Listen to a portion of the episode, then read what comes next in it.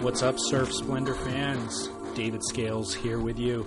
Glad to be back into the full swing of things with Surf Splendor um, after about a month long hiatus. So, um, welcome back to the show. And I've got surf news for you today with Scott Bass. So, um, we cover you know a lot of things basically that happened in the past month, including the Fanning shark attack and everything else. And um, we'll get into that. But before we do, I just want to remind you that the Billabong Pro Tahiti is upcoming. And if you play Fantasy Surfer in our league, lock down your team. Um, send your wager if you want to do that. That's not at all required. It's free to play, but if you want to wager, you can participate in that. All the details for how to do so are on surfsplendorpodcast.com.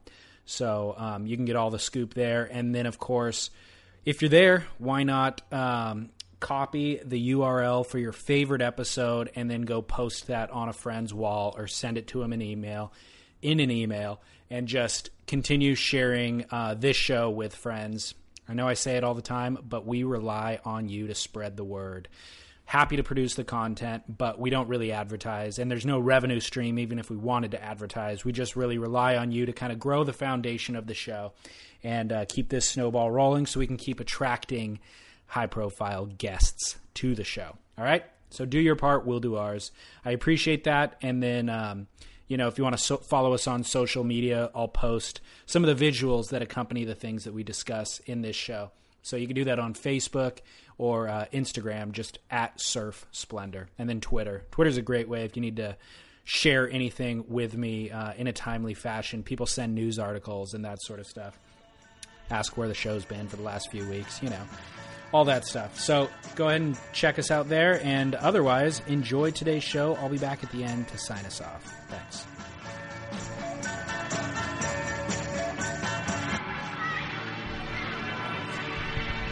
Yeah, guy. Yeah, friggin' guy. Welcome, everybody, down the line, Surf Talk Radio. Scott Bass, David Lee Scales with you here on this Tuesday, August 11th, 2015. And uh, David and I have been away from the microphones, away from the pod, if you will, for about a month, Yeah. probably. Psyched So- to be back. This is the first time I've laid eyes on you. Good to see you. Good to see you. Thank you. I'm sure you had a great month vacation. I did. Scott, the mics were on right before Scott even set, nestled in the chair. We're going straight into it. Haven't even said hello to one another, basically, until the mics are on right now. So we're catching up with everybody else listening. Yeah, you know, a lot has happened. Obviously, it's been a hectic month in surf, in the surf world. There's Honestly, so like, much it's been like the it. most hectic month ever, and we weren't recording at all throughout it. Crazy. I know, and so there's a lot to cover, but I'm afraid I'm afraid to cover too much and cover it sort of uh, like a top level and not dig into it a little deeper. So I've only prepared maybe four items that I thought were fun to talk about. Sure. And um, I'll kick it off with the, the obvious one, which is Sharkgate. Um, by the way, Yeah. I wore my Duane Allman shirt, which we talked about a, a couple episodes ago, Yeah. out on my boat trip to the Mentawais, and it was a Duane Allman festival out there. We we listened to the Allman Brothers constantly, and we talked Duane Allman. We talked about the best song ever. It was good stuff. So you had the rights to the playlist, apparently. You were dictating, you know, the. We put together there was some playlist battles going on, Okay. but it was definitely like a classic rock 70s boat trip with a bunch of 50-year-old dudes getting it on. Before we get into Sharkgate, we got to talk about where we've been, right? Are you willing to talk about that, or are you trying Yeah. to keep it a secret? No, I- I'll talk about it. Well, okay. I got I got a very pointed question. Okay. I did see your Duane Allman photo. That pad is for you to smack your hand on when you want to pound on the desk. By the way, I'll give you a second one so that yeah, there you go. Uh, take it easy, take it easy. So anyway, I did see the Duane Allman photo of you on a boat in Indonesia, but then you also sent me a couple of photos with you surfing. I think you were wearing a hat in a couple. Looked like you were wearing a visor, perhaps, in a couple other. Yeah. I'm I just going to let you explain yourself. I'm not going to call out a judgment. I would like No, for you to state your case I- for the visor. I don't need to state a case unless do. you're putting a negative judgment on it. Hey, reality is on reality's terms. I'm not dictating any sort of judgment. Here's the I'm deal. just saying. I wear a hat and a visor all the time because, uh, mostly because I had a pterygium in one of my eyeballs removed, and it made my eyes extremely sensitive to sunlight. I've actually been known to wear sunglasses out surfing. Now, aesthetically not pleasing, not necessarily performance enhancing. Uh, you get spots on the glasses, but if it's that or not surfing, which is what it is, which is how bad it got, then I would wear the glasses. Um, about six months after my eye surgery, and ever since then, I have these eyelashes that grow inward, and as they grow, they scratch my eye and they make my eye more sensitive to sunlight.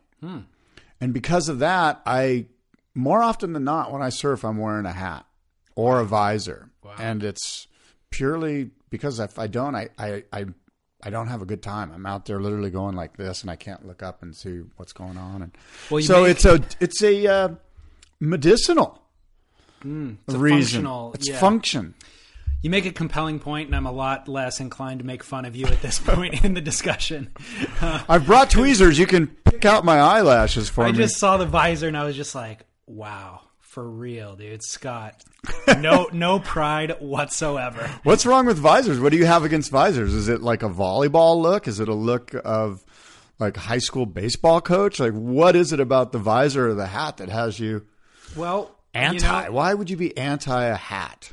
I'm not anti hat. I'm okay with the hat. The visor, I have never seen improve somebody's appearance.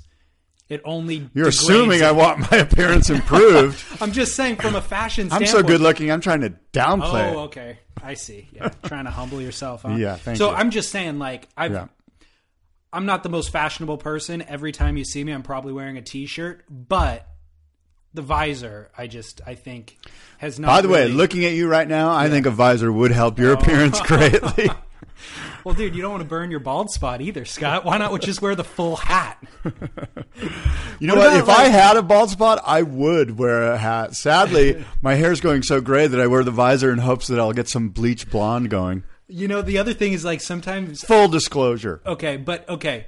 Function is important, I would say, with surfing. What I would argue with a lot of surf style, where you see people like wearing a t shirt or a button down shirt, is that it's actually um, not functional. It actually hinders your performance. You see hipsters wearing literally a button down t shirt, like unbuttoned, Yeah. flapping in the wind. Yeah. And I mean, it does look rad if it's Ozzy Wright doing a massive air or Noa Deane or something. If for the photo, I could see like it actually does look kind of cool, but it does uh, prohibit your paddling, you know, and um, and even standing up. And so you see a lot of kooks trying to be like Ozzy Wright wearing stuff like that, and it's like, dude, unless you're going to be busting a five foot air, I actually did a trip in the Mentawais in I, I don't know, it was like 2005 or something maybe. And I a guy was trying to create that look, that button down um, and he had, you know, like SPF 50 cotton and but it had the collar. It was kind of like a fishing shirt, you know, those fishing shirts Yeah. that you see guys wear that are fly fishermen. And um, I did a trip where I wore one of those, but you're right, the cut um, it hinders your shoulder movement, right? and it's just and the button's not necessarily comfortable when you're Right. paddling. Yeah, exactly. Yeah. Interesting. So, w- tell me about your trip. Uh, the trip was great. The boat we were on, the Nusantara, Where were you going? also known as the Samudra Biru. Okay. I think they're changing the name of it, but um, a great boat, a gr- the best crew I've ever had. Uh, you know, I've done eight or nine of these trips on boats out there, and I've been on some great boats with some great crews. I'm not here to yeah. to uh, you know talk down to any of those crews or talk negative of any of those crews but this crew is incredibly customer service oriented i mean you got out of the water and they're grabbing your board and handing you ice cold water and just um, that sort of you know almost country cu- country club attentiveness um, was really nice and they were just great guys you know it was just fun to get to know the you know the Indo guys, the guys from Padang that were on the crew. So New Nusantara was the boat. We went to the Mentawais. We went as far south as you know the Thunders area, and um, we sort of patrolled. It was it was small, uh, wasn't you know pumping swell or anything like that. Um, but super fun surf with a bunch of you know it was you know ten days. A boat trip's kind of like hanging out in the parking lot at your local spot for ten days, where you're just hanging with your bros, telling stories, listening to music, surfing your brains out, eating tons of food. So it was you know I highly recommend it. You know, it's a lot of fun, regardless of the waves. It's important that you go into these boat trips with uh, low expectations, and that way you come out of it, you know, Low expectations for the waves. Yeah, Yeah. yeah. So how big is the boat? uh, you know, the actual size of the boat, I'm not sure. You could go to newcentara.surfcharters.com and check out the boat, but How many guys did you have on your trip? uh, t- ten guys. and you sharing rooms and all that? Yeah, you share. It's a catamaran. Each pontoon has five bunks, so you share five bunks. You know, you just sleep down there. You're just dead tired, passed out. Walk down, brush your teeth, boom, you're in bed. Wake up. I'm I'm up at the crack drinking coffee and going surfing, and that's what it is. It's just eating and surfing. Um, you know, with some Allman Brothers mixed in. How many hours a day are you putting in in the water? Um, not a not a whole lot because you know I'm, as I get older, I just can't surf that long. But pro, but but way more than I would put in here. yeah. You know, so probably um, you know five hours a day, something like that. That 30 day yoga challenge got you prepped, huh? Did Put you in. I need some more yoga? I'm losing it. I'm, I, have got bagel on the hips here. I did a class at 6:30 this morning. Good for you. Yeah.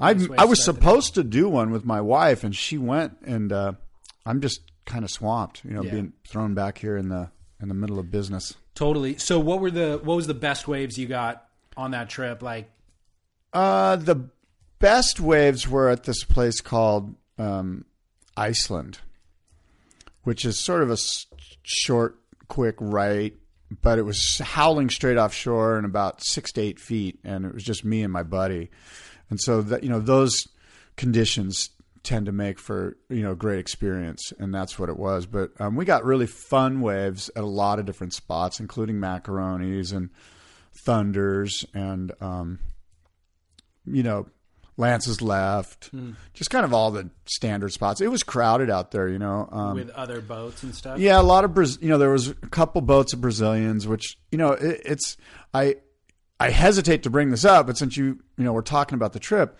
that whole Brazilian um, pack mentality. Um, uh, I guess it's a generalization. Um, seemed to be the hold true and hold steadfast, and was in fact the case. You know, because it's it's funny. You know, there's one crew of Brazilian guys, and they're all you paddle out, and they're all just trying to give you stink eye and hassle you. Not hassle you, but just kind of like put the spot on lockdown. Like you're not allowed to paddle past them or whatever. You know Yeah. and um, and you just got to kill him with kindness. You know, I would just kill him with kindness. I would, I could hear him mumbling about gringo, and I would just loudly and proudly declare my gringo-ness with a big smile and wave at him and paddle right past him. And um, you know, one time I paddled out. Um, I waited my turn, paddled out, sat with the six Brazilians, heard them all talking about me, loudly proclaimed my presence, gave them a big howdy doody. Um, took off on a wave, rode the wave all the way through. And one guy actually had backed out and didn't cut me off and gave me the wave. So as I paddled back out, I paddled past an entire selection of surfers, you know, maybe paddled past 15 guys, including eight Brazilians, back to the top of the lineup, number one priority. And went up to the guy and said, Hey, thanks so much, man. I really appreciate you giving me that wave. I really, you know. And the other Brazilians didn't know what was going on. So they paddled up and were like, Excuse me, sir. What is it you talk about? And I'm ah, I'm just thanking your friend. You know, I wanted to thank him for giving me that wave. That's re-. he's like, there is a line of priority. You are at the back of the line. Blah blah blah. And I'm like, all right, where do you want me? He's like, uh, you're at the very back back here. And I'm like, okay, yeah. So you want me at the back back there by that Australian guy that can't even surf, like that's just out there floating around. You know, like sort of a beginner. Yeah. He's like, basically the whole thing sort of just boiled down to me not moving and him paddling away. It's weird though that he's trying to like control the lineup. I wouldn't have any of it. He's just a tourist as well. Uh, well, they and they do it in packs, like like like. I would tell you that most Australians and most North American surfers, when they go on those trips, we sort of slowly feed out into the lineup two at a time, maybe one at a time. Um, but they have this thing where they all load up in their tender, their little tinny boat, and all eight of them or ten of them get dropped off at the same time, and they oh, and they all surf together for that three or four hour session. Right. And when they do that, they have this real. Uh, it seemed to me, anyway. Again, I don't want to generalize the entire Brazilian surf population, but it seemed to me, and again, I've done these trips. I've done a number of these trips, so I've experienced this numerous times. That they that they try to put the spot on lockdown, and that they're that they have a strategy. Whereas I think I know myself, my boat, the boats I've been on, it's much more like, hey, let's just go surfing, whatever, you know, and you sort of, you know, leak your way into the lineup one or two at a time, and it's very low key, and you're not trying to establish any kind of priority like you're at lower trestles or wherever, you know. Yeah. And um, Well, was that guy ripping?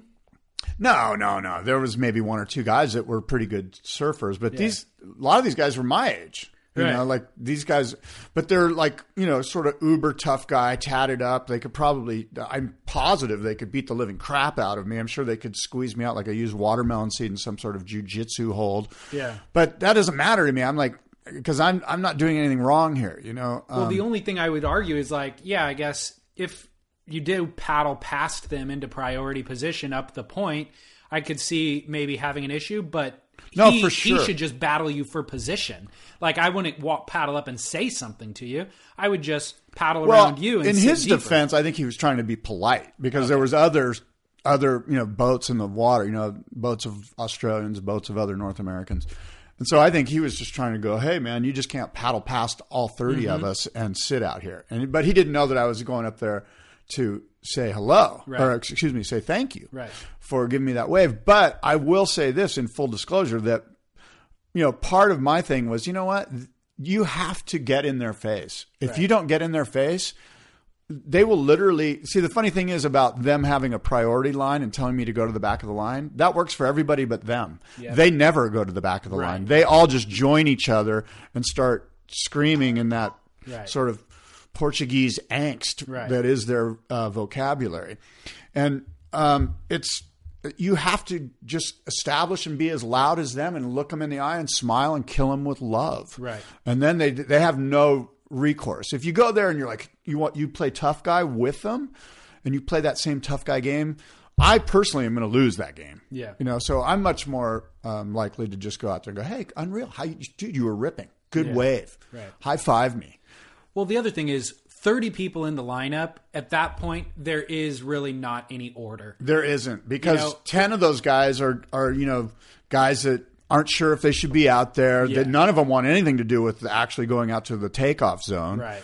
And so that was part of the problem when he goes, "You're at the very back of the line." I go, "No, no, I don't think Yeah. I am." You know, Yeah, at 30 people, I'm not going to uh, give up positioning to anybody, basically. I'll battle it out on the peak. And then if you out battle me, then great, you get the wave. But there's no sitting in even 10th position if there's 30 guys. there's there's generally th- this unwritten rule of you know, look, we're all out here, we all paid money, we all want to get waves and have fun. It's sort of different than a SoCal thing where you know maybe Yeah. maybe you you have some you know faint sense of entitlement at some spot but out there everyone's kind of on the same but see they aren't they sort of take it to this thing where like all 10 of us are going to sit here and put the spot on lockdown um, did you get shacked on your trip? i wouldn't say i got shacked no Isn't i got that in a bummer? Um, not if your expectations are low. Okay. Um, again, you know, I got a couple of like cover ups. Yeah, You yeah. know, a couple of pocket rides with maybe a shoulder tube. You know, Right. is, is it a bummer? Yeah, I guess you could say it's a bummer. I Well, mean, you're going to Indo, you want to get shacked, dude. yeah, you know, you need you need a prime swell to Right. to really get. You know, the Mentawais are generally kind of more rippable than. Yeah. The photos But I you saw guys get some good tubes. you Sure. know? The photos you sent me um, did look rippable, but it also looked crowded. I was surprised at the crowd. And it also looked like a good day at a San Diego reef break. you Yeah, know? it wasn't all time as far as swell and Right. surf. You know, it it was generally in the three to five foot range, feet range, and um, you do need major swell to kind of thin out that crowd, and and then it it offers up a lot more spots. And there's also wind to be dealt with out there, you know. And the, when the winds are wrong, there's only a couple spots that everyone can go to. And so we literally pulled up to a spot. I think Thunder's had nine boats, so nine times ten, that's ninety. Crazy. Now, um, Thunders is a spot that kind of spreads the crowd out a little bit, but um, you know, your experience out in the Mentawais will change drastically based on your expectations, and if you're lucky enough to go when there's a lot of energy in the water, and mm-hmm. all of the spots have waves going, and you can go to wherever and get, have your moment. There's also land camps all over the place. I mean, it's not that idyllic. I'm going to go get empty perfection to myself. Now, that being said, we had numerous days where we were the only boat at the spot we were at and we were surfing by ourselves. And generally on a 10 day trip, you're going to get a couple days like that where you're having a good time. And Interesting. Well, I'm going to go into an email real quickly. Um, if people want to contact Scott or I, um, David, I'm at hello at surfsplendorpodcast.com. Scott, where are you at? I am at Surf Talk San Diego at gmail.com. Surf Talk San Diego at gmail.com. I got a lot of emails um, because we were gone, but also regarding the shark attack at J Bay and all sorts of different things. But one that I wanted to read just because I'd never got one of this kind says, Hey, Scott and David, first of all, heaps of, uh, first of all, thanks heaps for the commitment to the show and making it interesting in all segments. Being a non surfer and having no exposure to the surf culture made me very judgmental of wave riders. I used to think that you guys only surfed and drank Corona. By your podcast, but your podcast about the sustainable board shaping, carbon footprint, and talking about the environmental about the environment changed my perspective. I keep coming back because of my academic background in marine biology, snorkeling, and love for the marine life. I believe that surfing is one of those very few sports that shows respect to the nature and strengthens your bond with the water. Thanks again for making your show relatable, educational, and humble. From uh, Mervyn Singh. So, a non surfer listening to the show. Haven't, Yeah, haven't heard of that before. It's an interesting. Um, it has me thinking about other ocean-related activities, or sports and or hobbies that are more sustainable. You know, I I appreciate his thoughts, and I would say that yeah, surfers as a whole definitely have um, the environment. You know, if not in the forefront, in at least the middle or the back of their um, thought process. Uh, but there's probably, I bet what he does. What's his name? Mervyn. Yeah. I bet what Mervyn does as a marine biologist, which I'm assuming he scuba dives and or snorkels, um, is probably l- way less of a carbon footprint, and it- and and was probably more um, concerned with the environment, at least in the forefront. Like when he goes diving, he's you're thinking about Yeah. the environment. Like when we're surfing, we're like selfish, me, me, me. How many waves can I catch? How many Brazilians are going to be out? you know what I mean? Like it's it's it's. Let's face it, surfers are selfish. It it is what it is. I I would. Is that too much of a No. generalization? No, I- so I think it's fair. Guys like him, um, you know, quite possibly the marine biologist, the hobbyist scuba diver, is the one um, sort of enthusiast that that uses the ocean in a more sustainable and a, maybe a more thought provoking manner than surfers. And and you could maybe argue that fishermen are are more so than surfers. You know, there might be some others that use the ocean that are Yeah, I think I think kind of um, there's a point of difference for me where it is what we're doing is somewhat selfish, like me, me, me. I need to get a wave, but there's also an element of spirituality to it. You know, like we're going out into we're going to be enveloped by Mother Nature when we're out there, and we're participating with Mother Nature. And we do have benefit from it, but we're really engaging Mother Nature rather than bleeding her dry. It's a you know? paradox, isn't it? It's a, Well, a little bit. I think because though- you're right. There is a spiritual, but, a large spiritual part that, that many of us don't even recognize until we get older. but we're also as surfers not depleting her resource. You know, we're riding a wave and absorbing the energy, but it's not depleting it from being used for you know something like a else. like a fisherman, you mean? correct. Right. Well, I don't think sport fishermen have any effect whatsoever. It's the massive, you know, trawlers, yeah, yeah. that would be. And I'm not even making an argument against that. I'm just saying, as an act itself, there's an element of selfishness to it, but it also is an element of, you know, like I said, We're pretty benign, aren't we, relative to you know, say like motorsports where you're just throwing Exactly. Fuel and Burning, carbon CO2. burning fossil fuels. Yeah. But we do burn some fossil fuels. I've asked you this before, you know. In fact, I was talking to somebody on the trip about this. Like Kelly Slater's carbon footprint. I don't know if you and I have discussed this, right? sure. But he buys carbon credits. And I was kind of going, what is that? Like, what does that mean? Like, is that just a way to pay off your guilt? How does that work? Are you really helping the environment if you buy carbon credits? Do you have any insight on that? No, I'm not familiar with the concept. Like he pays money somewhere, and Yeah. they, what do they give him? I I don't know. I think a certificate. That's what I'm getting at. Like, does it really help the environment? I, I don't know how it works. Well, you're gonna have to look this up before. Well, once again, I just roll in with. I was expecting your expertise to sort of enlighten me. I don't have expertise. Somebody out there knows. I'm sure we can Google carbon credits and figure out how it works. And I, and by the way, I'm not here to shoot down Kelly's efforts there. I think it's a.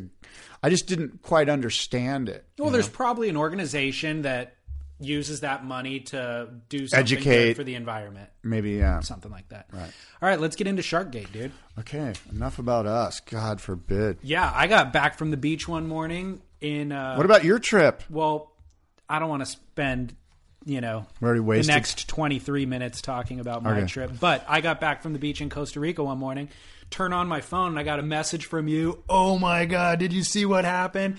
Go on Twitter, see all this shark attack stuff. It was insane, but go ahead.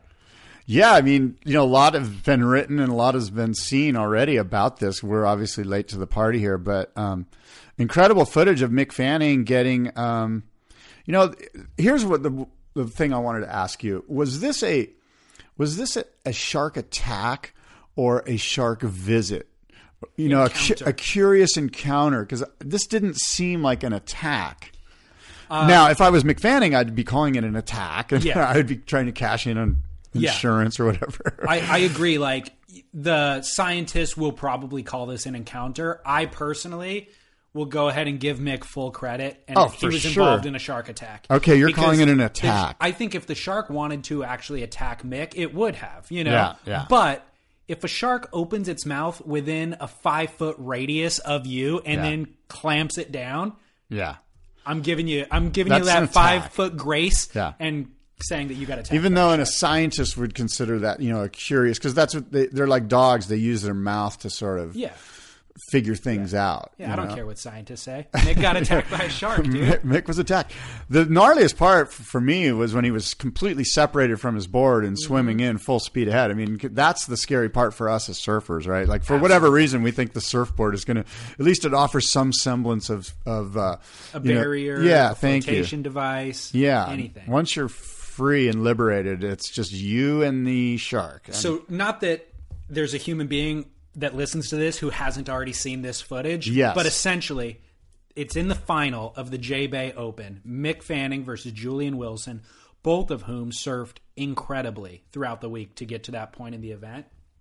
And the camera is actually on Mick, just sitting there waiting for a wave.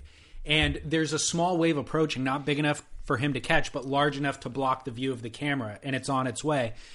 But before that wave comes, Mick's sitting there, and a shark fin, a dorsal fin, shows up behind him, kind of thrashes a little bit, and then Mick turns and sees it and gets kind of jostled by it. Apparently, the shark either grabbed his leash or did something to kind of pull Mick into the water or under the water a little bit.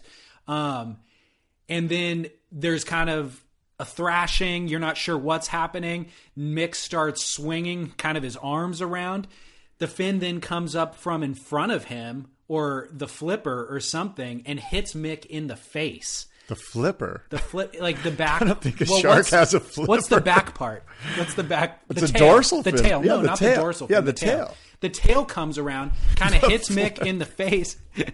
Shut up. You want to do a better job than me describing I, this? You know what? I was constantly struggling for words to come out of my mouth. I'm, Okay. I'm glad you came up with something. So this shark, then it kind of hits him from the front with his uh, tail, and Mick falls off of his board.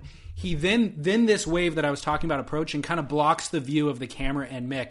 Mick says at that point he was kind of off his board, not getting pulled underwater, but just off the board with a shark near him, and was through through a couple of punches into the back of the shark just out of instinct because not that it's going to thwart the shark, but just what else are you going to do if there's a shark with you in the water?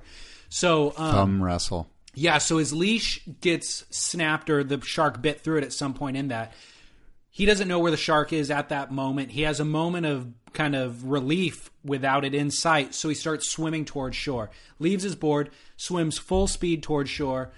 Julian Wilson, who's up the point a little way, sees what's happening and starts racing towards Mick to make a rescue. All of the um, the wave runners and the rescue teams on the wave runners, including Pete Mel on commentary, start racing towards Mick, and it's a mad rush to get to Mick and save Mick from this attack.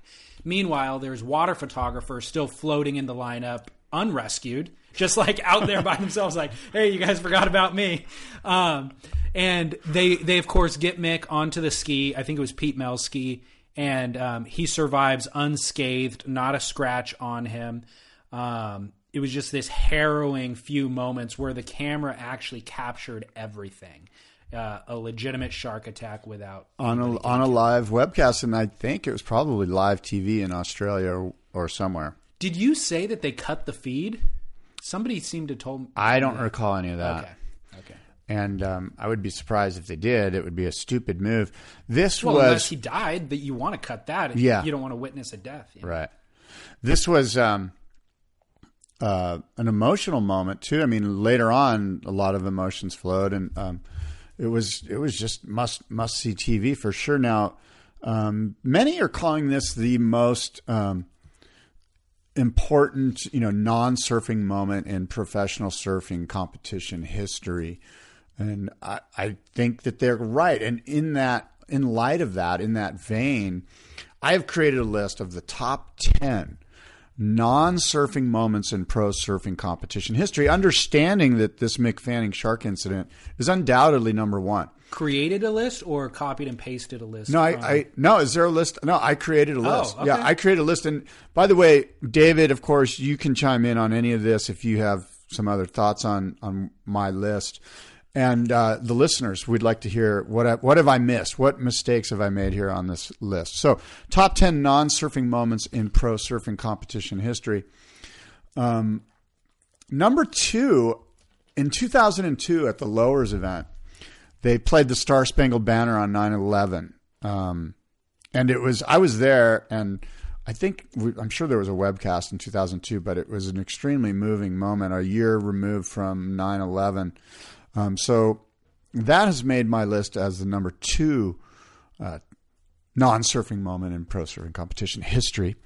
Number three is there was a pro surfing event in Japan, an ASP event in Japan, and spunky little Mick Campbell, the Ranga from Australia, punched Andy Irons after a heat in the uh, I remember that. in the uh, showers there on the beach in Japan. The Jinja Ninja. The Jinja Ninja, thank you. Yes, that's that's number three.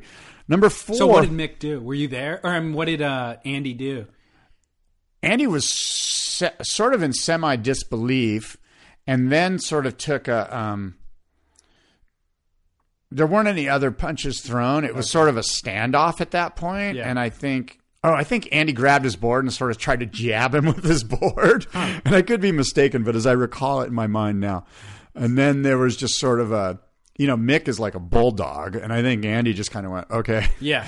this guy's bark is is you know his bite's bigger than his bark even you know like this guy's gnarly so You ever been punched in the face? um i'm sure i have in in uh yeah i'm sure i have by my brother or something Yeah. i don't recall anything Yeah. nothing sticks out Yeah.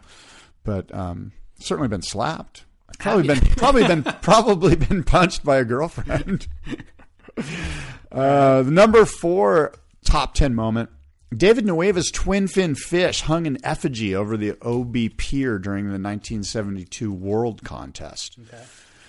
Um, number five, Taj Burrow was chased from the water at Jeffreys Bay during a heat by a great white shark. What he said was a great white shark. Yeah, but did anybody? He's the only one that saw it, right? If I remember that story correctly. I guess so. Yeah.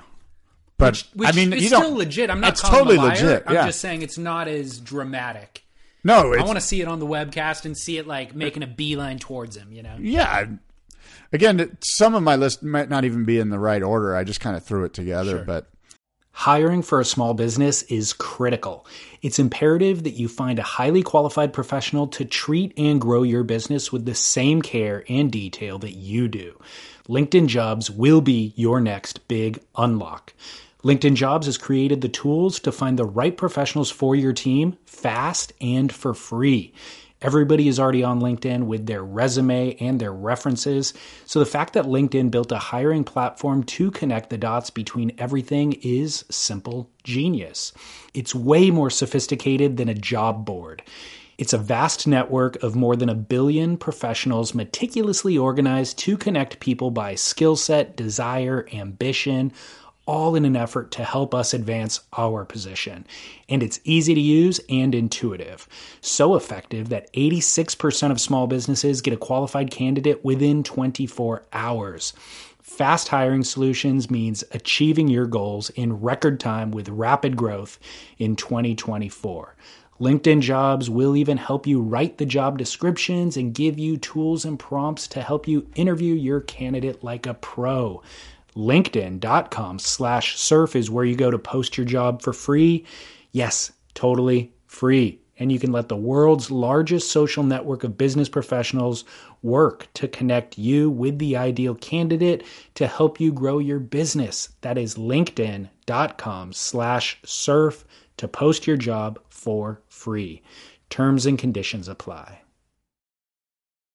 Um, number six, you may know this that the first ever Pipeline Masters, um, they met on the beach to see if they were going to have the event. It was at that time it was just one heat. It was six guys that were invited to show up, and Fred Hemmings, you know, set up a card table and and I think they got together in the morning at like you know eight in the morning, and it was had morning sickness like it often does over there, and it, the winds hadn't turned offshore, it hadn't cleaned it up.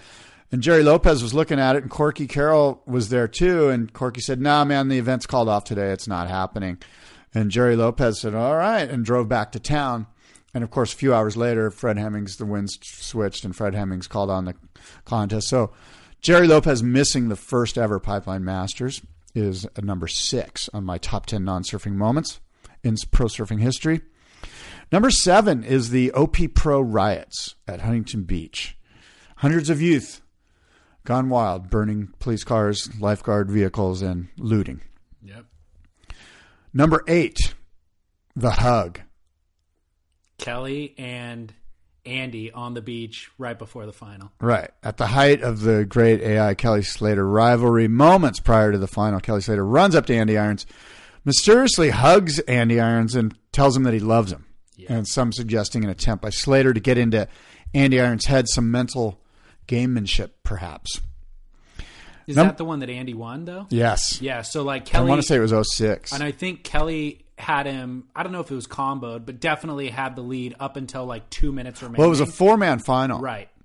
And it was like Parko, I think Rob Machado, Okay. and Kelly, and and I could be wrong, but uh, maybe Cory was in it. I thought Cory was in it. Cory Lopez, Rob, Andy, and Kelly. Okay. Yeah, I think. And with two minutes left, basically, Andy gets a wave and gets a nine something, and then with like a matter of seconds left, this backdoor barrel comes and Andy gets a screamer and gets a nine whatever and beats Kelly. yeah, and I remember I, I believe I spoke with Rob about this particular heat, and he said it was. He said the tension was palpable, and that he didn't want anything to do with it, and that Andy was just like Yeah. mean, you know. And the- so Cory and Rob just kind of like tiptoed around and didn't Yeah. catch any waves. I'm gonna interrupt real quickly, and then Kelly. Um, there's footage of Kelly taking a shower on the beach afterwards, crying in the shower, and his brother puts his arm around him. Crying? Yeah, Oh, literally, wow. like has his head down, crying. Wow. And um, I How do think you know it was he's in- crying? How do you know there's just not water dripping Oh. off his face from the shower? He's physically. I mean, he's- Sobbing? yeah, he's he's crying. I didn't know that. So he's got. it. I think it was in Jack McCoy's m- movie that he made about it, about Oh. the two of them. Um, oh, you mean uh, Blue Horizon Is that yeah, no Blue Horizon was, was Rasta and Andy, Rasta and Andy. but it would have had that moment probably because it was a lot of Andy in it. Yeah, maybe it was. You're right. So, anyways, Kelly's crying. Sean, his brother, has his kind of arm around him, patting him like it's going to be okay. But anyway, they posted that footage recently on Stab Magazine. There was a video that included that footage, oh, yeah. and in the caption for the video, Stab uh, Stab's editor wrote Kelly is bawling in the shower, but wrote it B A L L I N G, you know, bawling. And then somebody in the comment section made a reference of like that takes on an entirely different meaning, you know, Kelly bawling in the shower than if it was spelled B A W L I N G, Right, right? right, So right, right. I thought that was funny. That's kind of sophomoric. That's kind of stab. Hey, absolutely, it's stab. That's why I love it. By the way, my jokes go over better if you laugh at them, not, I- not poke fun at.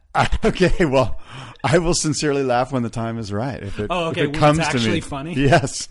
All right, Number nine, 1975, Michael Peterson's paranoia has compelled him to hide in the parking lot after he has won his third consecutive Bells Beach title. Convinced that if he walked up to accept his prize check and trophy and ring the bell, that spectators were going to start throwing things at me. Hmm. Number 10, Dead Ahead Fred. You know Dead Ahead Fred's story? Fred Hemming. Yeah, I mean, competitors balking at the request of contest promoter Fred Hemmings to paddle out in 30 foot Waimea Bay for the 74 Smirnoff Pro. So Fred Hemmings challenged them all, asking them if they would surf if he, in fact, paddled out and caught a wave. The competitors said yes. Fred Hemmings paddled out, caught a wave, and the most cataclysmic big wave event ever went on with Reno Abellira winning the event. So there's my 10 top 10 non surfing moments. I'm sure that there are many that could be included, and I'd like to hear from you guys out there if you have any uh, moments that I missed or you disagree with my list. Please let us know. I love it. SurfTalkSanDiego at gmail.com. Now, um, kind of related to that is the Maui and Sons Arica Pro got called off due to massive surf yesterday or the day before. How do you feel about that? It's like professional surfing contest, and they're calling it off because the waves are too big. They don't want to send the athletes out in big surf. Is that what it was? I didn't see the actual conditions. Was it like rough and tumble, or was it clean 30 footers, or was it like mean onshore crap? Uh, it wasn't rough and tumble. It was big, but washing through. Because it's not a big wave event. You know, it's a it's a QS event, but it's just like whitewash wash throughs. Um, I I don't know how I feel about. I kind of feel like, hey, look, you you know, you're pro surfers. Mm-hmm. You're 20 years old. You're on the QS. Yeah, Go catch some whitewaters. That's get get through your get through your heat. yeah. You know, and it'd be neat if some QS surfer said, "No, I'm surfing," and just Right. went out and put on a jersey in protest, and we could call him the winner just for his efforts. I agree with you. There was um, a couple days earlier, the event was called off for the same reason, high surf, and so the guys went and surfed um, El Buey, another spot, and the waves are good, but the contest organizers weren't able to get a permit to move the event to that location, so they just had to basically call it off from the original location, El Gringo. This marks the second WSL event in 2015 that's been called off. The first, of course, being J Bay. Um, and it's actually the first time in history that an event's been called off due to huge surf. Yeah, it's sort of a bad precedent. Yeah, I agree. Well, back back to J Bay, there was a few things surrounding J Bay um, that also happened. Um, I mean, the the publicity just surrounding the shark attack is worth discussing. Mick Fanning was on 60 Minutes. I think this bodes incredibly well for the WSL. Um, I watched the event after the fact on NBC at home. They've been doing this Red Bull signature series for each event that airs on Saturdays in the middle of the day when they have golf and other things on uh, other sporting events. You mean live sports? Yes, and um, and and they they made a compelling package out of this event. Like they kind of led into the event with the footage of the shark attack and like everybody frantic, and then backpedaled, started from the beginning, showed a lot of surfing, did great interviews with Rosie Hodge and other good looking people talking about you know the region and the waves and the dangers and all that sort of thing. And then, of course, it culminates at the end of the episode with the final.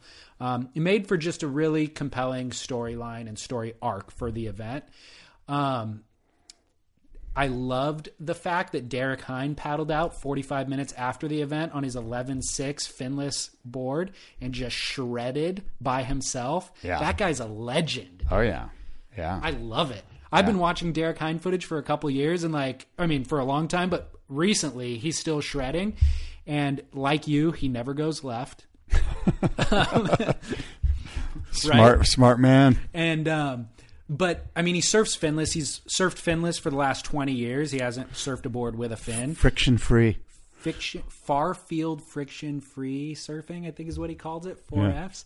Um but yeah, I mean, he basically paddled out 45 minutes after this shark attack happened. And they asked him, Peter King did an interview with him afterwards and was like, What are you thinking going out there? And he's like, Oh, dude, the shark left the lineup already. Like, we saw him leave, so it's safe to go out again, you know? As if sharks are always seen from the surface and as if we can track their movement or something. um, but but he just surfs so freaking rad. I just love that guy. And um, so that was rad. And then He may have won the event. I, I How's that for so. a claim? I, You know, he, he was the winner. Yeah, I agree. Yeah.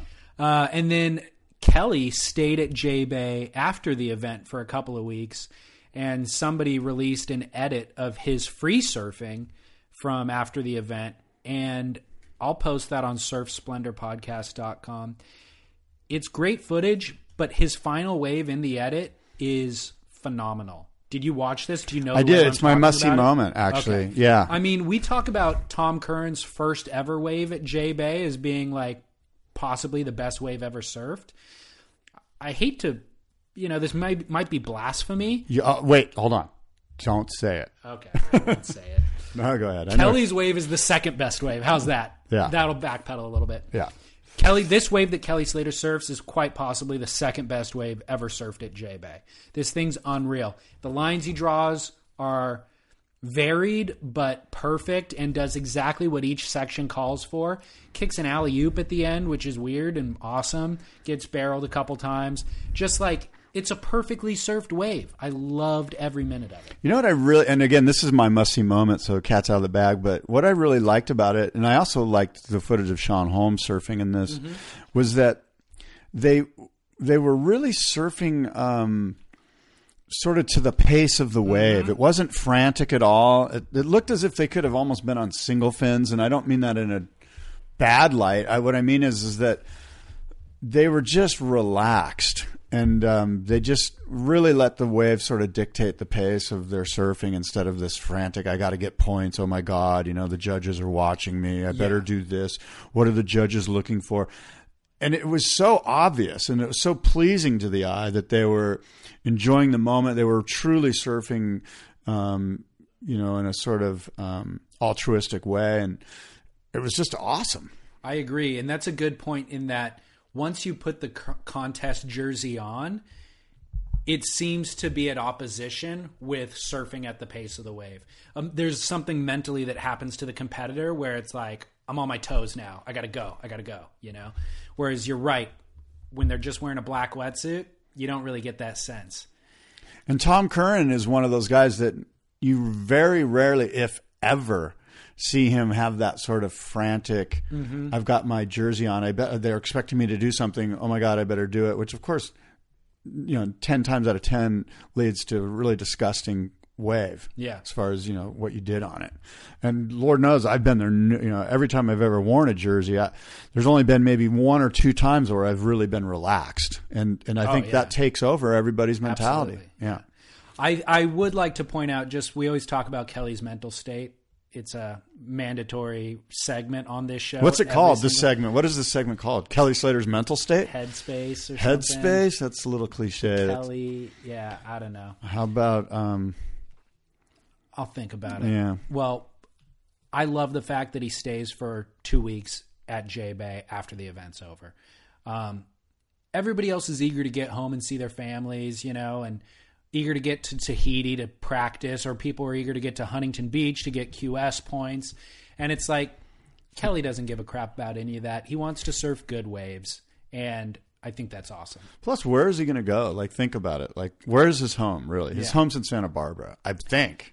Well, I think he has a home in Santa Barbara. He has a home in Florida. But I, I read something with him recently. I think it was on Mr. Porter that feature that they did with him. But he was just saying like, I don't think I'll ever Yeah, settle down. Like I have too many homes everywhere. Yeah, he's got homes a everywhere, so home in Australia. So it's like I'm I'm at home at J Bay. Yeah. like I can s- settle in there for an indefinite period of time, and then when I go to Tahiti, I'll settle in there for an indefinite period of time because I'm at home there Yeah, well. and he's with his loved one, so Mm-hmm. it's kind of like I am at home. Yeah. And so I think that that bodes well for his um, surfing, you know, his comfort level when he's riding waves, basically. He feels at home everywhere that he goes. So not It looked his- cold, didn't it? With the, water? gloves on and Oh, the yeah, yeah, the yeah. booties and just the way they were walking down the beach, it looked frigid. have you surfed, Jay? I've never been there. It is on the top of my list and places to surf. Yeah, looks like incredible waves. Yeah. Anything else you want to say about J Bay? No, Um, Red Direct is the film competition that you and I have discussed. Mm-hmm. We don't need to spend a ton of time on it, but they um, wrapped that competition up, and so it's worth noting.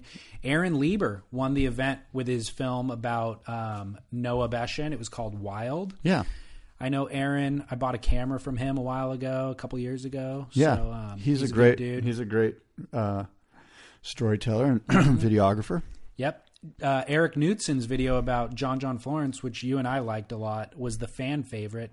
And then Dave Malcolm, I think, was voted second place for his video on Dylan Graves, which I really, really liked a lot. I don't think I saw that one. It was kind of um, slapsticky. There's a bit of comedy in it, but it was Dylan Graves is such a great surfer. Yeah. he's so rad, and it was all shot in Puerto Rico. There was a bit of a storyline to it, um, in Spanish, narr- or um, subtitled in English, and um, kind of he was surfing these kind of novelty waves with a bunch of backwash, but then some big reef break stuff at gas Cool. chambers and stuff. It was a great video. Yeah, I'll have to check that out. yeah.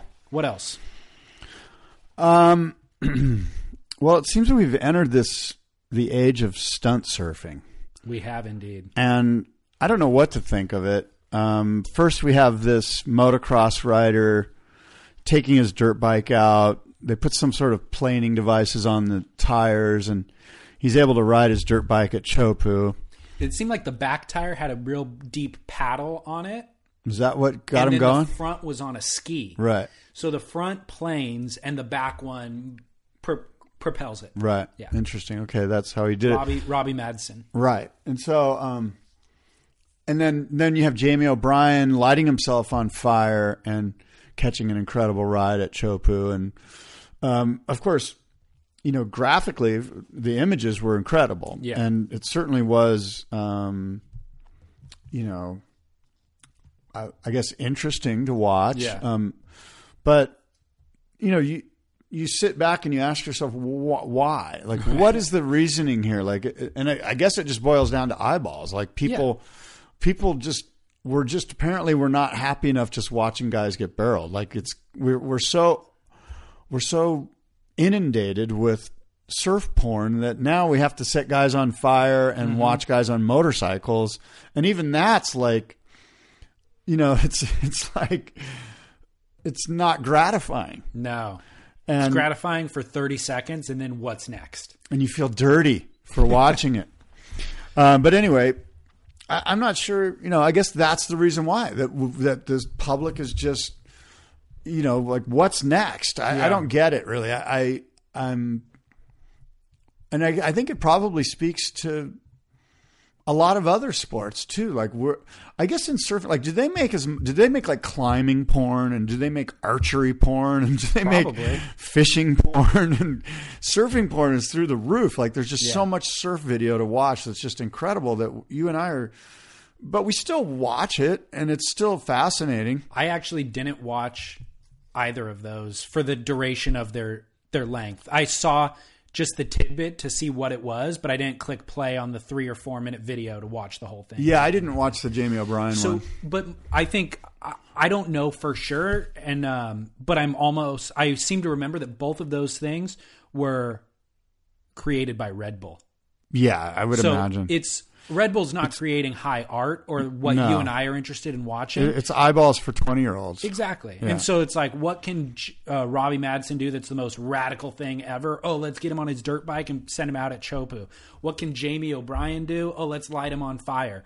So That's Is all there- that it is. Is there a moment there though, if you're Robbie or Jamie, where you're like, you almost feel, um, I mean, I know they're obviously they're getting paid well to do what they're doing, but it's like, what's next? Like, do, do do you feel if you're Robbie Maddison, do you feel like, God, what are these Red Bull guys going to have me do next? And like, You do- where's my limit personally? Where I go, you know what? I've kind of crossed the line, and this is this is um, not really why I started doing this when I was 12 years old or whatever. You know, like, well, that I mean, is that, there a moment no. where you're kind of thinking to yourself, mm, "This isn't this? I've my integrity's been lessened a little bit here." No, I don't think there's that moment at all. For this, there's no lack of integrity in riding Chopu on a dirt bike. That just sounds radical and fun, you know, and he's a radical dude.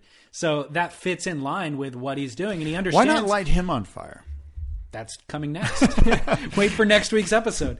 Uh, but I mean, that's in line with what Red Bull is and does. They're high octane, high energy, balls to the wall, and so 20 year olds. you expect that, and that is what it is. It's What would like- you do if you were the Red Bull production marketing guy and you're like, okay, what's next? Like, I was thinking maybe we could we could drop Jamie O'Brien from a hot air balloon into the tube. acid drop from a hot air balloon?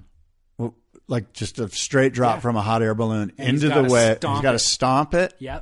And does he go through the lip into the tube, or I think you want to I don't think you could do that. No, but you want to kind of take off. It's like an acid drop would normally be. Like you want to take How far on- above the wave are you? Are you ten feet? Let's we'll just And a up hot the ante balloon? each time. Let's start at ten and then Right. we'll go fifteen. We'll do Right. five foot increments. Right. I think that's a great idea. Call call. What about people at Red Bull. tag team where you got a guy in the hot air balloon? Maybe not at Chopu. Maybe it's at Lowers or something. Got a guy in the hot air balloon, guy riding the wave. Guy rides the wave, does an aerial, tags the guy, Mm. high fives the guy, and then the guy in the hot air balloon jumps into the wave and continues to rip it. So it's like team hot air balloon surfing. I want to see jet propulsion from down the reef as the waves building. You light the jet and you have to backdoor the pit. So like as the waves hitting the reef and growing, you're Right. coming from flat water way down the reef. You go boom, light the thing and just start going Mach 5 down the reef and the wave just kind of grows and meets you in the middle and then you backdoor the section and come flying out. Right, That's right. what I want to see. Jet propulsion. It's kind of like step offs, but with jet propulsion. Yeah. Radical. The maneuver that I've always envisioned since childhood, and I'm probably not the only one, is a full barrel roll standing on a surfboard. Oh, you mean uh, a DLS? That's called a DLS. What does it stand for? David Oh, Lee Lee Scales. but you know what I mean? Like you're actually standing on a surfboard in the barrel, getting shacked, and you ride, do a full loop to loop. Yeah. I want to see that. I think Jamie's the guy. Speaking of loop de loops, the it might be your must see moment is that Jordy Smith It's ride. not, but yeah. I think that's North Point, yeah.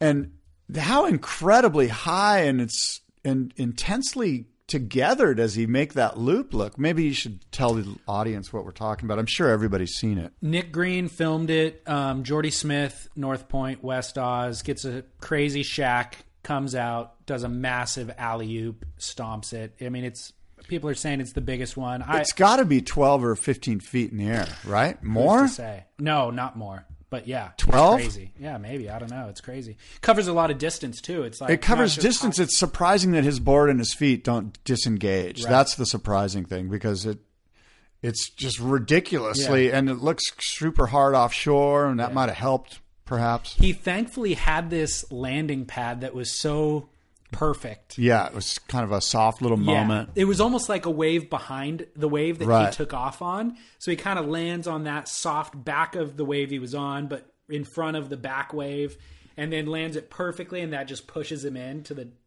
Yeah. So, but I mean, no, no discredit to Jordy. I mean, it was insane. But yeah, that I'm sure everybody has seen that. Just as many people who have seen the And the attack. tube ride before the aerial was Right. mental. Yeah. Yeah, no, it was crazy. So we'll definitely post links to that, surfsplendorpodcast.com and downthelineradio.com. Um, by the way, Fantasy Surfer, we're going into Tahiti. We talked about Jamie O and Robbie Maddison, surfing Chopu, dirt biking Chopu. We're going into Chopu in three days from now. And if you play Fantasy Surfer, I've already begun receiving people's wagers. You're welcome to go to fantasysurfer.com, go to the clubhouse, find the Surf Splendor Club. We have 260 members. You can play for free. We additionally host a wager You could put in ten bucks into the wager. The winner takes all. And um, it at J Bay, Nova Scotia Surfer won the J Bay event in our clubhouse, and um, he's wagered in every single event thus far. I think so. He deserved to win this and gain some of his uh, money back, and then How some. much did he win in our cash game? I think it was like 270 bucks. There was 27 people playing. So out of the 260 members in the clubhouse, only 27 played that event. Um, so get your wager in. You can do that through PayPal. There's directions for how to wager on surfsplendorpodcast.com. But again, make sure you're playing at fantasysurfer.com, not the ASP or the WSL site. Uh, our game is hosted on fantasysurfer.com. So David does this for free. He doesn't make a dime off of sort of hosting this clubhouse. And it could be argued that he should be taking like a house vig, if you will, 10% or whatever it is. That's how these companies make money, these fanduel.coms. They just take a, a cut of right off the top. And, you know, you and I talked about this before the start of the season in, in February or whatever it was you would think that Surfer Magazine would see the have, would have seen the light by now. Yeah. You've probably our our clubhouse without us taking a dime. You've probably seen. I don't know how much money has gone through that account. maybe fifteen hundred That's all. Okay, so or 1,500. something. There's a lot of money that Surfer Magazine's leaving on the table. The fantasy surfers leave, and I- and and the WSL's leaving on the Sure. table. And again, the NBA, NASCAR, golf, all of the PGA, they're all have adopted this, Yeah. and they're all doing it, and they're all making money. And it surprises me that um, Yeah. the CEOs, the bigwigs, the ones that know it all, Well, by the way, I don't don't take a cut, but I am number one in the women's division. So I that have, is embarrassing. So I have won a number of events over there, collecting my thirty dollars because there's only three people playing. oh my god, you, your mom, and your wife. exactly. I smoke them every time. Oh my, um, that's horrible. I'm proud, dude. Well, how one. about that last J Bay event? I kicked some ass. Uh, I wasn't paying attention actually, so I can't comment. That's code for yes, I did. yes, I did again. Beat David Lee Scales. Uh, my fantasy surfer expertise is through the roof. By the way, you're going to want to watch out for under the radar Miguel Pupo that. Oh, really? at Chopu. Tell me more. So now you're just- flying the Brazilian flag. No, Here's what I love about your whole thing earlier with the Indo here conversation. we go. is you're like you're like look i don't want to generalize and then you generalize for the next 30 minutes I'm It's just saying not- it's it's not been my experience after that, nine like- boat trips to the Yeah. Mentawais that at some point it be, goes beyond a generalization and, and there needs to be some sort of statistical relevance. And I'm not the don't only. I'm not the only one. Believe me, there were Yeah. nine other boats that were going. What a bunch of jerks! yeah and then you wrap up the segment with not that there's anything wrong with that but Miguel So you- Pupo you preface and then you you cap end it covered my case on both ends. as if that's going to make it all okay for everything you say no. in between Hey, I'm just t- t- speaking my experience. It's neither right nor wrong. It might be right. It might be wrong. you're entitled to it Yes. i'll let you That's what the pod's for. It would be so boring if I came on here and just didn't tell the truth. of course um, so Truth hurts. tell me more about miguel pupo I've just, you know, I've, I've put him on my team. Um, you know, I just think, you know, he's he's done well in the middle Yeah. of the season here. He seems to be on a roll, and he's a good value. He surfs well at big barreling left. Uh, It looks like the very beginning of the waiting period is going to have some waves. Okay, And then there's a massive high pressure system that's sat over south, the South Pacific, which is mm-hmm. why here in Southern California we've, we're having a horrible summer. Mm. And it's going to continue. Mm. And this little blip that's going to provide some good waves at the beginning of the waiting period is is all there is. Okay. You know, Tahiti's a different story. They're going to get some rideable waves. It's going to be small. It's not going to be some massive chopu. At least that's not what it looks like at this point. But um, the good news in all that is that high pressure over Tahiti and low pressure over Darwin, Australia, is a sign of um, you know good things for El Nino. well, unfortunately, due to the contest window, um, Chopu got some amazing waves. Some of the biggest, most perfect Chopu I've ever seen. I mean, fortunate for them, but unfortunate that it doesn't land in the contest window. Did you see the kayaker? Yeah. So a kayaker got shacked out there. Those are called goat boats, by the way. For those of you that don't know, in don't know. Australia, they're called goat boats, which is, again, you know, hats off to the Australians for some of their great vernacular because um, that's a great term for them. what does that even mean? A goat boat. A goat in a boat. Figure it out. They're goat boats. But the dude's a goat. the I mean, dude's why a is goat. he a goat? I don't know. I'm Goat not Australian. greatest of all time, by the way. Not in this case. Well, this kayaker gets proper shacked and A just, goat boater. just gets clipped on the exit of the barrel. But Yeah. almost makes the thing. He drives through the barrel. Well, there was a goat boater out in the Mentawais. Oh, really? Yeah, and he was Trying to catch waves? he was out in the middle of the pack. What? And he was like a professional goat boater. Like this guy, dare I say it, he kind of ripped. Like Really? he was kind of blowing the tail out of his goat boat on these Wow. off the lips. But you know, I mean, the, it it was hideous. Is it a specially di- designed goat yeah, boat? yeah. There's quite has- a there's quite a goat boat culture in Okay. Australia. high performance goat yeah, boating. high high performance goat boating. Interesting. It's usually like washed up footy players. You know, they were never surfers. They were just always like uber athletes, and they've taken to the goat boat, Mm. or they're clubbies, lifesavers. Okay, well, this leads me into a interesting thought. I like saying that my thoughts are interesting before I present them to you. you know, it helps. yeah, exactly. Hype them up. um, I listened to Laird Hamilton interviewed on a podcast, um, the Tim Ferriss Show. Tim Ferriss is like this. Um, I don't know. He's an author, efficiency expert kind of guy, and he interviews a bunch of different people from a bunch of different things. But um, he interviewed Laird Hamilton, who's somebody that obviously I'm very well aware of, but I never really cared about Laird. I don't.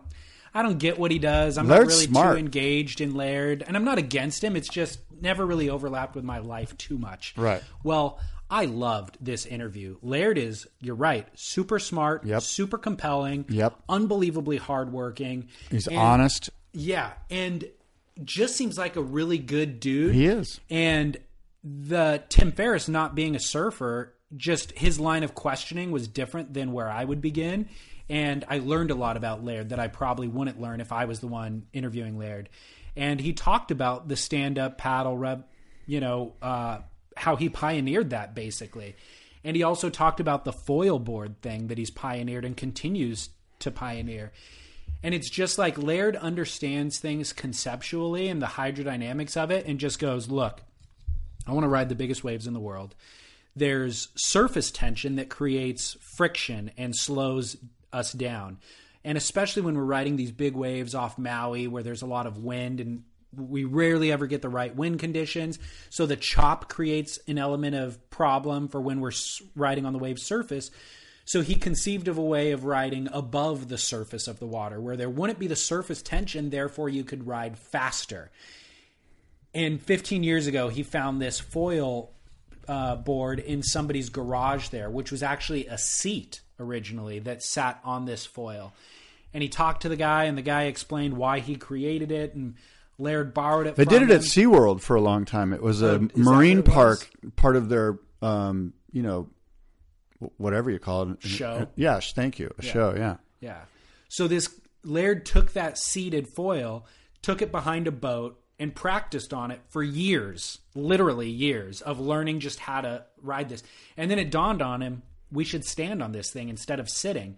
And by the way, it's super dangerous. Having Oh my this God. metal blade Yeah.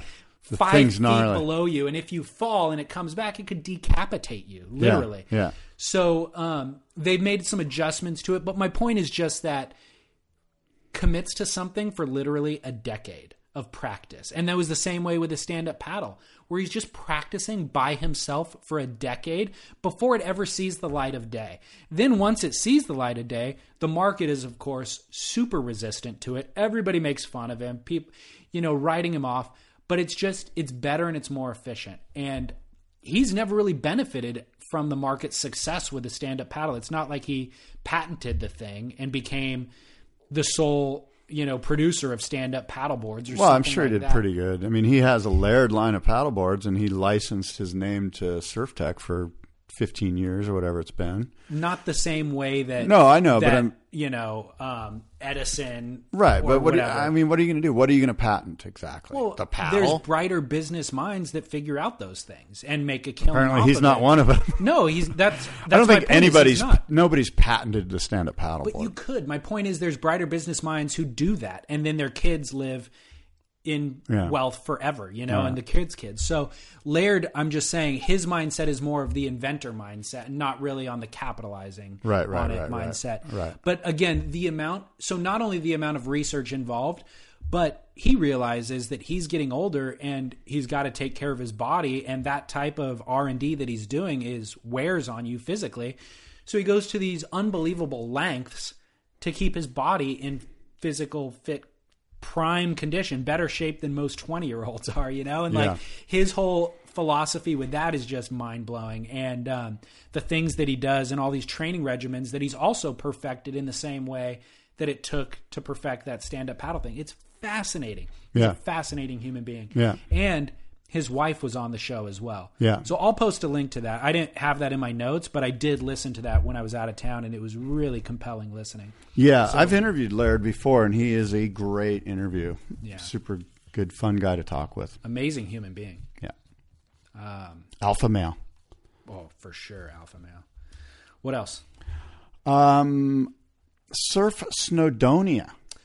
It's open in the is. UK. We have wave parks. They're legit. I mean, they've been legit, but this one, I guess, would you call this the first legit surfing park? I mean, there's been other It is. It's artificial waves that have been created, you know, 10 years ago that have been ridden on maybe not real surfboards. It's the largest and the most rippable for sure.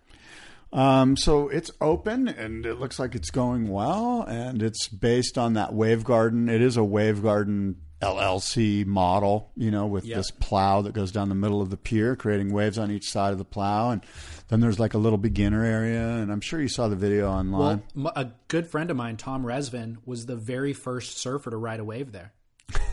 Tom is everywhere. That guy is like. is. Uh, He's like 007, dude. He's kind of is. Like I see that guy everywhere. Yeah, he- I've been I've been out in the Mentawais in really good waves, and Tom rolls up on his like Yep. waves. He's like, "Bass, what's up?" Uh?" Yeah. and then like you're talking to him, he's like, "Yeah, I just came back from Cloudbreak." Yep. and then he's is he independently wealthy? Like, what's the deal with him? The exact opposite. He's a janitor at a high school. You're kidding. I swear. He just has no shackles at all, except for He's being got a janitor. He's, he's got a friend who um, has who works for one of the airlines and allows him to use kind of the buddy seat if you can fly, you know, at a moment's notice and standby or whatever. Yeah. and he benefits from that. Huh. But on his way back from Snowdonia, he stopped in Peru. So I wanted to interview him for this show, but he's been surfing Peru ever since then. See what I mean? Like, how does he just go from UK to Peru? Does he just work his buddy? Like, does he just? Because Yeah. there's only so many of those buddy seats that you can milk off of a guy who works at the airline. He's got it worked out. All right. He's got it worked out. He He, hasn't given me the full friends. details, Yeah, but he's got that- it worked out. But I do want to get Something's him, up there. I do want to interview I him. Literally, he rode the first wave at Snowdonia. That's pretty cool. yeah. So we'll get Rezzy on the show for sure to find out the scoop. Yeah, he he would be a great interview. I've had him on the show. Oh yeah, yeah. He's a talker.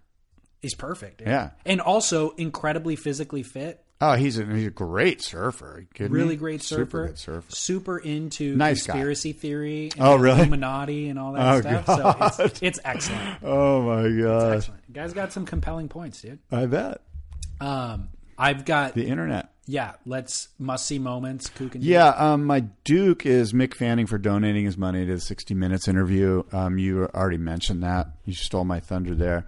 My kook is No, the. I didn't mention donating his money. What are you talking about? I thought about? you did. No, you did earlier. No. Yeah. I said he was on 60 Minutes. Okay, well, he donated his earnings from that to um, uh, a family in Australia.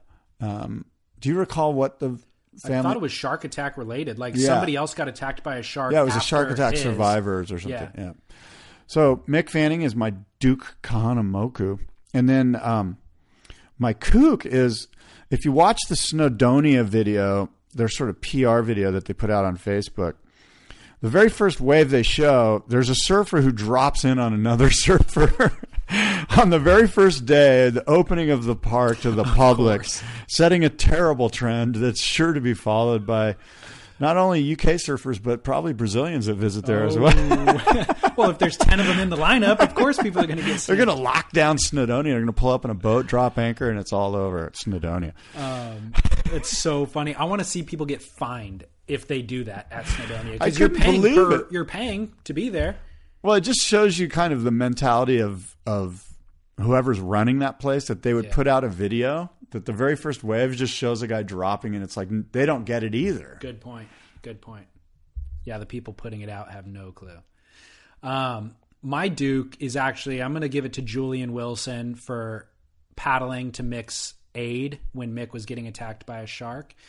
There's a lot of people. There's a lot of people who could be a Duke in the last couple of weeks, and I I found it difficult to pick just one. But I think Julian, it's a bold move, dude, for sure. Rather than rescuing, you know, rather than fleeing for safety, Mick was without a board, and Julian, and it wasn't um, a half-hearted effort. Like Julian made a beeline to get to Mick to rescue Mick. So Julian's my my dude. Well, well stated. Um, my kook, kind of apprehensive to call out this kook, but I'm gonna do it anyway. Here we go. Outerknown hit the market, and the pricing is off the charts. Wow, why does that bother you? maybe it's Don't fully, buy it. Maybe it's fully justified. Okay, I just took umbrage when I saw the price. It felt like a little bit of a punch in the gut. Now it could be that I'm fully undereducated on all the math that goes into producing conscientious, um, non-sweatshop organic clothing. And that's really probably what this is. But it feels like they did that and then added an extra 20% on top or 50% on top. T-shirts start at 78 bucks, board shorts start at 125. It's expensive. Yeah. It's expensive. So is. pricing came out and it was just like, what? Um, well, the question I ha- would have about that is look, there's another company that sort of has the same mindset, Patagonia. And I believe that they have board shorts that are probably in the $50 range. And I don't know that to be a fact, but I don't think their board shorts are $125. Now, again, I don't know the production, um, you know, how the whole thing works, you know, where they buy their materials. I don't know any of that. So, um, and you know, it can be argued that there is a market for people that that will um, purchase these items Patagonia board shorts are about 60 bucks. I just looked it up. Yeah, so um, Well, of we'll course, see. You know, I mean, I think market. if it hap- if it works, I say more power to you. If it doesn't work, I say thanks for trying. And It's look, just free market um, capitalism, and if and if somebody pays it, then that's what it's worth. Absolutely, and I think it will work. I think there is a market for it. I think Kelly's the right guy to help cultivate that market. You know, like there's plenty of rich people around the world who want to buy into surf culture, and it's quality product, and I'm sure that they can justify that. And it's probably cheaper than the other T-shirts that they're buying from some high-end fashion company. I'm just saying, we love Kelly. We're all about surfing. And I looked at that stuff, and it's out of my price range. I, so yeah, feel I don't offended. know that it's. I don't know. Obviously, you and I aren't aren't its target market Yeah. market, and um, I don't know that it's a surf company. Now, maybe their marketing says it is. and I'm just kind of riffing here because I, I, you know, I don't But know it's too much. based on surf culture. yeah, It's founded in surf culture for sure. yeah. So my thing is, here's my only reason I'm putting him in the. But so's segment. Hollister. Uh, That's I don't not cons- founded in surf culture. That's founded to benefit from surf culture. Yeah, that's true. There's true. nothing that's more true. surf culture than Kelly Slater. That's true. and he's That's the owner true. of the company. That's true. So, That's true. so here's my deal. Yeah. Here's why they're in the kook segment. Um, You can't afford it. exactly, exactly. That's exactly what it is. Is I we knew this was coming out, and it's like, sweet, I want to participate in this, and then I saw it, and I'm like, unfortunately, can't participate. okay, full disclosure. When it came out, I was like, I'm buying some board shorts. I'm buying some Outerknown because remember I said on the air I I, wanted so to support you? it. No, I didn't. It was Why too not? expensive. Exactly. I was like, dude, I, I like I was willing to throw down extra dough. Yeah.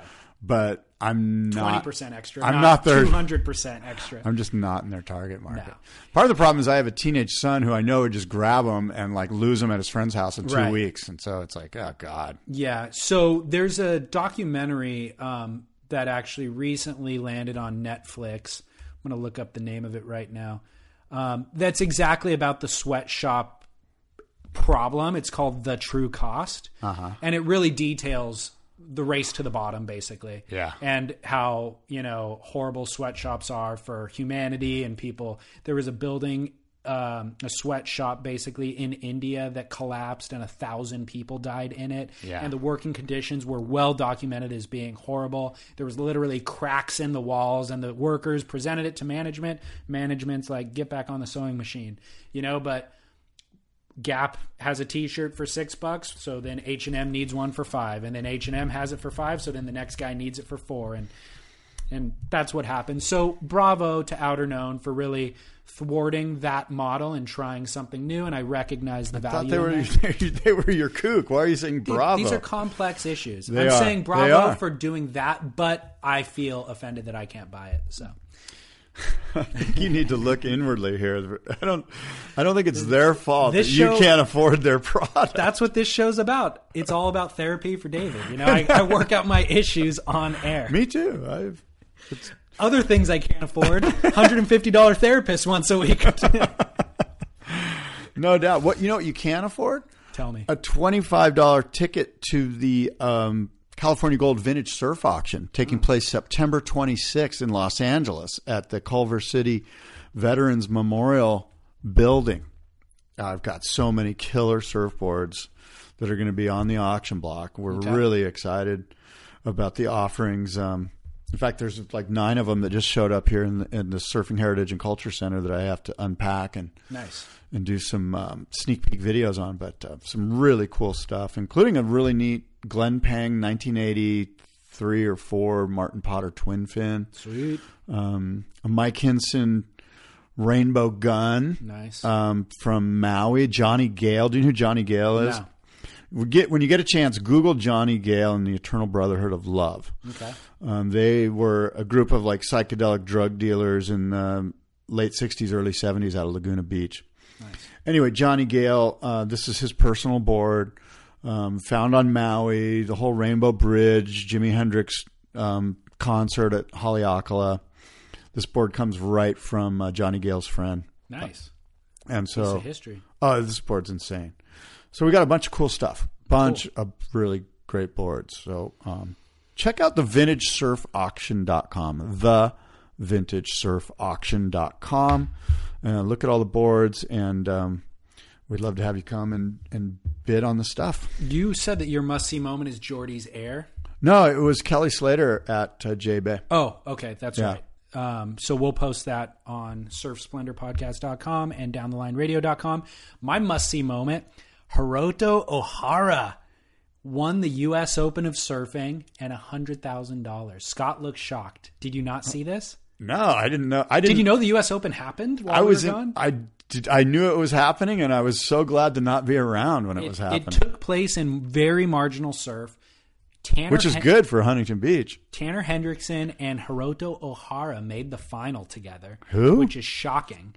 But it was radical. Like, there's so many storylines I'd love to discuss. We're not going to do it in this show. And then Johanne Defay won the women's event. So, two no names. Scott hates It's it. no, it's This just is the- underwhelming, dude. It's No, it's underwhelming. overwhelming. I'm watching guys catching fire, riding chopu in No. a barrel. with zero storyline at all. That's all superficial. This has substance. Why? There's so many good storylines. What's the substance Tanner Hendrickson, unsponsored, makes the final of the U.S. Open, beat out Filipe Toledo. So what? Only- Tom Curren won the world title unsponsored. That's exciting. The fact that you even remember that proves. I'm not even point. sure that's the case. I think Rip Curl sponsored him. I think something. so too. Rip Curl. I think it was OP at the time. Yeah. Right. So Johanne Defay, same thing. Johanne Defay beat Sally Fitzgibbons. She, the only reason she was even able to do the tour when she qualified was because Jeremy. she Flores- South African? Jeremy Flores sponsored her to get on the world tour. He paid her way. No, she's not South African. Uh. she's from Reunion Island. Uh. Well, that's that- that's. that's a great I think it storyline. a great story. It is is a great story. I'm just talking about the actual contest itself. No, but I'm the reason why the contest is exciting because all these storylines are exciting. Okay. Anyway, here's my must see moment. Yes. Hiroto Ohara is on the on the podium after he wins the 100k and Joe Turpel's like you know, this is so exciting. What are you going to do with a hundred thousand dollars? And he speaks very little English. He's Japanese. He's like titty bar. even better, even better. Um, this I've watched this Instagram like twenty times. It's so funny. He's like, he's like, he stumbles for a minute. He's like, oh, you know, I, I don't know. Well, I, I, I just want to say, maybe I'll try to get my driver's license and try and buy some cars. That it's sounded like so Steve funny. Martin. It was like he he literally had this line like ready to roll, but the way he rolled into it was like he was apprehensive and not sure how to say it, and then just boom delivers it. That maybe he's gonna try and buy get a driver's license and try and buy some cars. You know? Cool. But they put together this all American. They put together this Instagram on Stab, Yeah. and um, everybody shared it. And I literally have watched this thing twenty times just because the delivery is perfect. Okay, I got- I gotta see that. It's pure comedy. All right. so you gotta see. I it. missed I'll- it. I admitted I missed the U.S. Open, and I'm sorry for No, it. it's all good. So Hiroto won the men's. Hiroto Ohara won the men's over Tanner Hendrickson, and Johanne Defay beat out Sally Fitzgibbon. Cool. So um, yeah, must see moment. I'll post it. I'll even put it on Instagram. Put it on the website. Now the WSL sort of demands that you surf in a couple of QS events, uh, prime events, to to stay on the WCT. yeah, one of them has to be in your home country. I think. And that's usually an event that Kelly Slater does just to sort of check that off of the list of stuff he's got to do. He didn't do it. Um, I don't know if he's done any QSs in North America, but him not doing it is sort of like saying, I retire. Well, he stayed in J Bay to get perfect waves. But don't you? Yeah, I don't- agree. I mean, I'm reading a lot into that. I'm not saying he's retiring, but that's sort of like to me. That's sort of like, well, which QS is he going to do? Is there one up in Santa Cruz in October that's going to cover? lowers. Oh, he did lowers, right? Okay, so he needs to do one more in North America, so he could do it like Sunset Beach. I think one has to be in your home country, and then the other one doesn't have to be. You have to do two. okay, so he can still pull So it off. Maybe he does one in France or something. Yeah, but I was glad to not see him in Huntington. He doesn't want to be doesn't there. need to waste his time Yeah. with the unwashed masses. How was it as far as um, behavior amongst the? Was it the same old 909 thing, or yeah, was but it was tame. tame No Re- riots. relative to? Yeah. yeah. I did not Were there go. gross drunk girls with like, you Yeah. know, scrawlings on their body? Yeah. yeah, yeah, Yeah. for sure. I didn't go down there once, um, but I watched it all. Right. Watched every video. It's kind of a dust bowl. Yeah, it is. Okay, well, Glad to be back. Yeah, good to be back. We'll do this again in two weeks. And um, until next time, adios and aloha.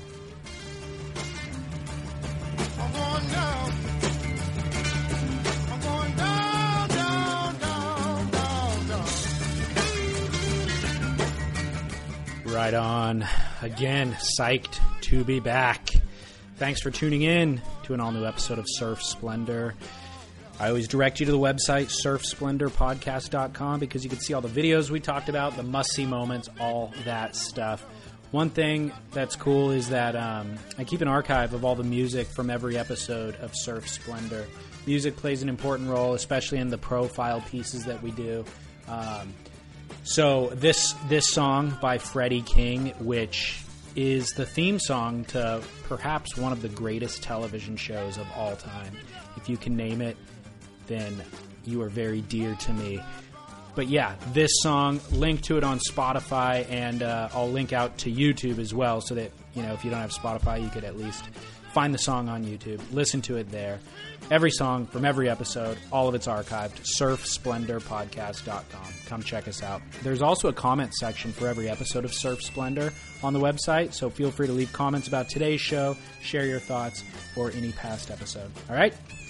That is enough self promotion, website promotion. I will be back next week with an all new episode of Surf Splendor.